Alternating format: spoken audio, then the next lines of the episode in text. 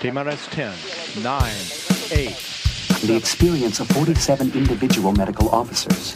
Was hier über die Geheimzahl der Illuminaten steht. Und die 23. Und die 5. Wieso die 5? Die 5 ist die Quersumme von der 23. Wenn du Hochhäuser aufzählen müsstest, was für Hochhäuser fallen dir ein? Ich wette, ich wette, wenn nicht gleich das erste, dann war das zweite Hochhaus, das dir in den Sinn kam. Das Empire State Building. Das nämlich kann man locker als das berühmteste Hochhaus der Welt bezeichnen. Und zwar immer noch. Und das, obwohl wir inzwischen eine Menge deutlich größerer Hochhäuser haben und ständig neue dazukommen. Das Empire State Building ist einfach etwas Besonderes, ist eine Landmarke, jeder erkennt es wieder. Das kommt jetzt auch nicht von ungefähr, denn immerhin bis 1972 galt das Empire State Building als das höchste Gebäude der Welt. Das eigentliche Gebäude ist dabei 381 Meter hoch, aber da wurde noch ein Mast oben drauf gesetzt, an dem ursprünglich dem Plan nach einmal Luftschiffe andocken sollten und dann Passagiere aussteigen, mit einem Fahrstuhl runterfahren und sozusagen mitten in New York ankommen sollten. Das war leider nicht realisierbar. Genau ein einziges Mal, davon gibt es auch ein Bild, schaffte es ein Luftschiff dort anzudocken und es stieg in der Zeit niemand aus.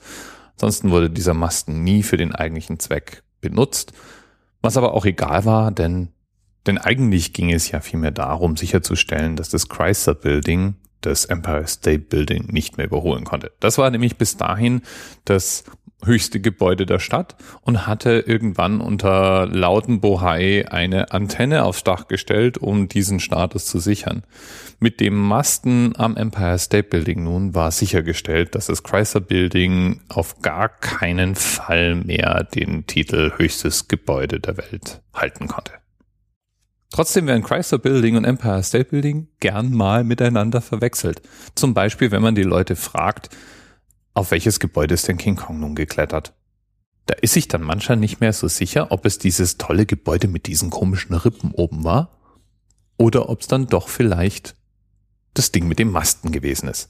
Es war das Ding mit dem Masten, also das Empire State Building. Die Höhe ist aber nicht das einzige, womit das Empire State Building beeindruckt hat. Der andere Rekord, den es eingefahren hat, war die schiere Bauzeit. Gerade mal 18 Monate dauerte es, das Empire State Building zu bauen. Dafür begannen die Arbeiter jeden Tag um 3.30 Uhr in der Früh und arbeiteten bis 4.30 Uhr nachmittags durch. 60.000 Tonnen Stahl und 10 Millionen Ziegelsteine wurden verarbeitet. Sieben Millionen Mannstunden Arbeit flossen in das Empire State Building. Um das mal greifbarer zu machen, würdest du jetzt beschließen, ein Empire State Building in deinem Garten bauen zu wollen, alleine, dann würde das bedeuten, du wärst bei einer 40-Tage-Woche und keinerlei Urlaub 3365 Jahre lang beschäftigt. Für den spektakulären Bau wurden eine Menge an Arbeitern eingesetzt, aber am berühmtesten sind sicherlich die schwindelfreien Mohawk-Indianer, die als Nieter eingesetzt wurden. Die arbeiteten in synchronisierten Teams und schlugen in Vierergruppen bis zu 800 Nieten in das Stahlgerüst. Die warfen sich auch mal eben glühende Bauteile oder Werkzeug in 300 Meter Höhe über die Gestänge hinweg zu. Und der damalige Baufotograf, der von den Bauherren beauftragte Louis Hein, fotografierte die dabei. Und ich würde mal behaupten, jeder von uns kennt dieses Bild der pausemachenden Bauarbeitern auf einem Stahlträger mit Manhattan im Hintergrund. Und so gibt es ähnlich ikonische Bilder aus dieser Zeit. Im Punkte Superlativen hält das Empire State Building im Übrigen immer noch gut mit. Es ist zurzeit das fünfthöchste Gebäude in den Vereinigten Staaten. Und es ist das dritthöchste Gebäude in Manhattan.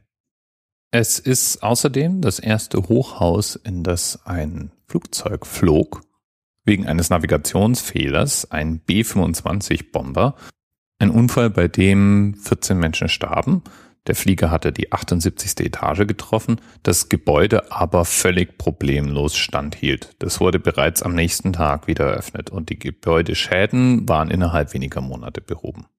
Überhaupt, das Ausbessern des Empire State Building ist ein andauernder Prozess. Zurzeit etwa werden die Fenster, das sind immerhin 6254, am Empire State Building komplett getauscht. Das sind 70 bis 80 Fenster jeden Tag und es kostet ungefähr 20 Millionen Dollar. Ziel Energieeinsparung. Bis zu 38 Prozent hofft der Besitzer einsparen zu können, indem er das Gebäude energieeffizienter macht. Das Empire State Building kann prominenterweise in Farben beleuchtet werden. Das wurde auch schon zu vielen Anlässen gemacht, sogar schon in Deutschland Farben, als wir nämlich die WM gewonnen haben. Theoretisch können das sogar bewegliche Farbeffekte sein, das wird allerdings nur sehr, sehr selten gemacht.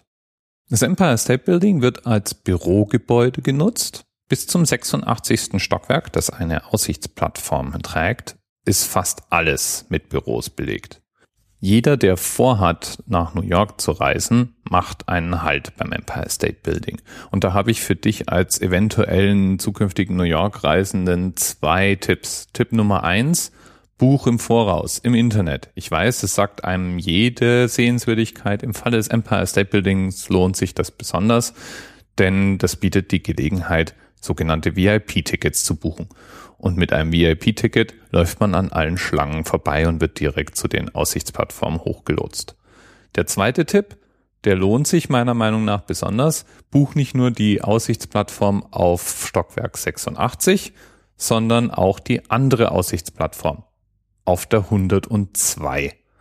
Das ist nämlich die weit interessantere, wenn auch kleinere Aussichtsplattform und war auch gleichzeitig der Anlass für die heutige Themenwahl, weil es nun mal 102 Stockwerke sind. Auch wenn das eigentliche Gebäude sogar 103 Stockwerke hat. Es gibt ein Außenstockwerk eins drüber, das man aber normalerweise nicht reingelassen wird. Wer sich ein Ticket für den 102. Stock leistet, der ist jedenfalls danach Mitglied im sogenannten Club 102 kennt keine Sau, interessiert eigentlich auch niemanden, aber hey, immerhin noch ein Club, in dem man Mitglied werden kann. Der sportliche Hörer kann auch gleich in noch einem Club Mitglied werden, nämlich indem er den Empire State Building Run-Up macht. Das ist ein Treppenstufen-Wettrennen für Läufer und Läuferinnen. Das fängt unten in der Eingangshalle an und geht rauf bis zum 86. Stockwerk, wobei man dabei 320 Meter zurücklegt also Höhenmeter, und 1576 Treppenstufen nimmt. Der Rekord, der steht bisher seit dem Jahr 2003, wurde von einem australischen Radrennfahrer, ein Profi, Paul Craig aufgestellt. Der lief diese Strecke in neun Minuten und 33 Sekunden. Der letzte Lauf fand laut Wikipedia 2011 statt und den hat damals schon zum sechsten Mal in Folge ein Stuttgarter gewonnen, nämlich Thomas Dold der die Strecke in 10 Minuten und 16 Sekunden zurücklegte. Kann man machen. Es wäre jetzt nichts für mich. Aber das Empire State Building, das ist es auf jeden Fall wert. Bis bald. TMRS 10, 9, 8. The experience of 47 individual medical officers. Was hier über die Geheimzahl der Illuminaten steht. Und die 23. Und die 5. Wieso die 5? Die 5 ist die Quersumme von der 23.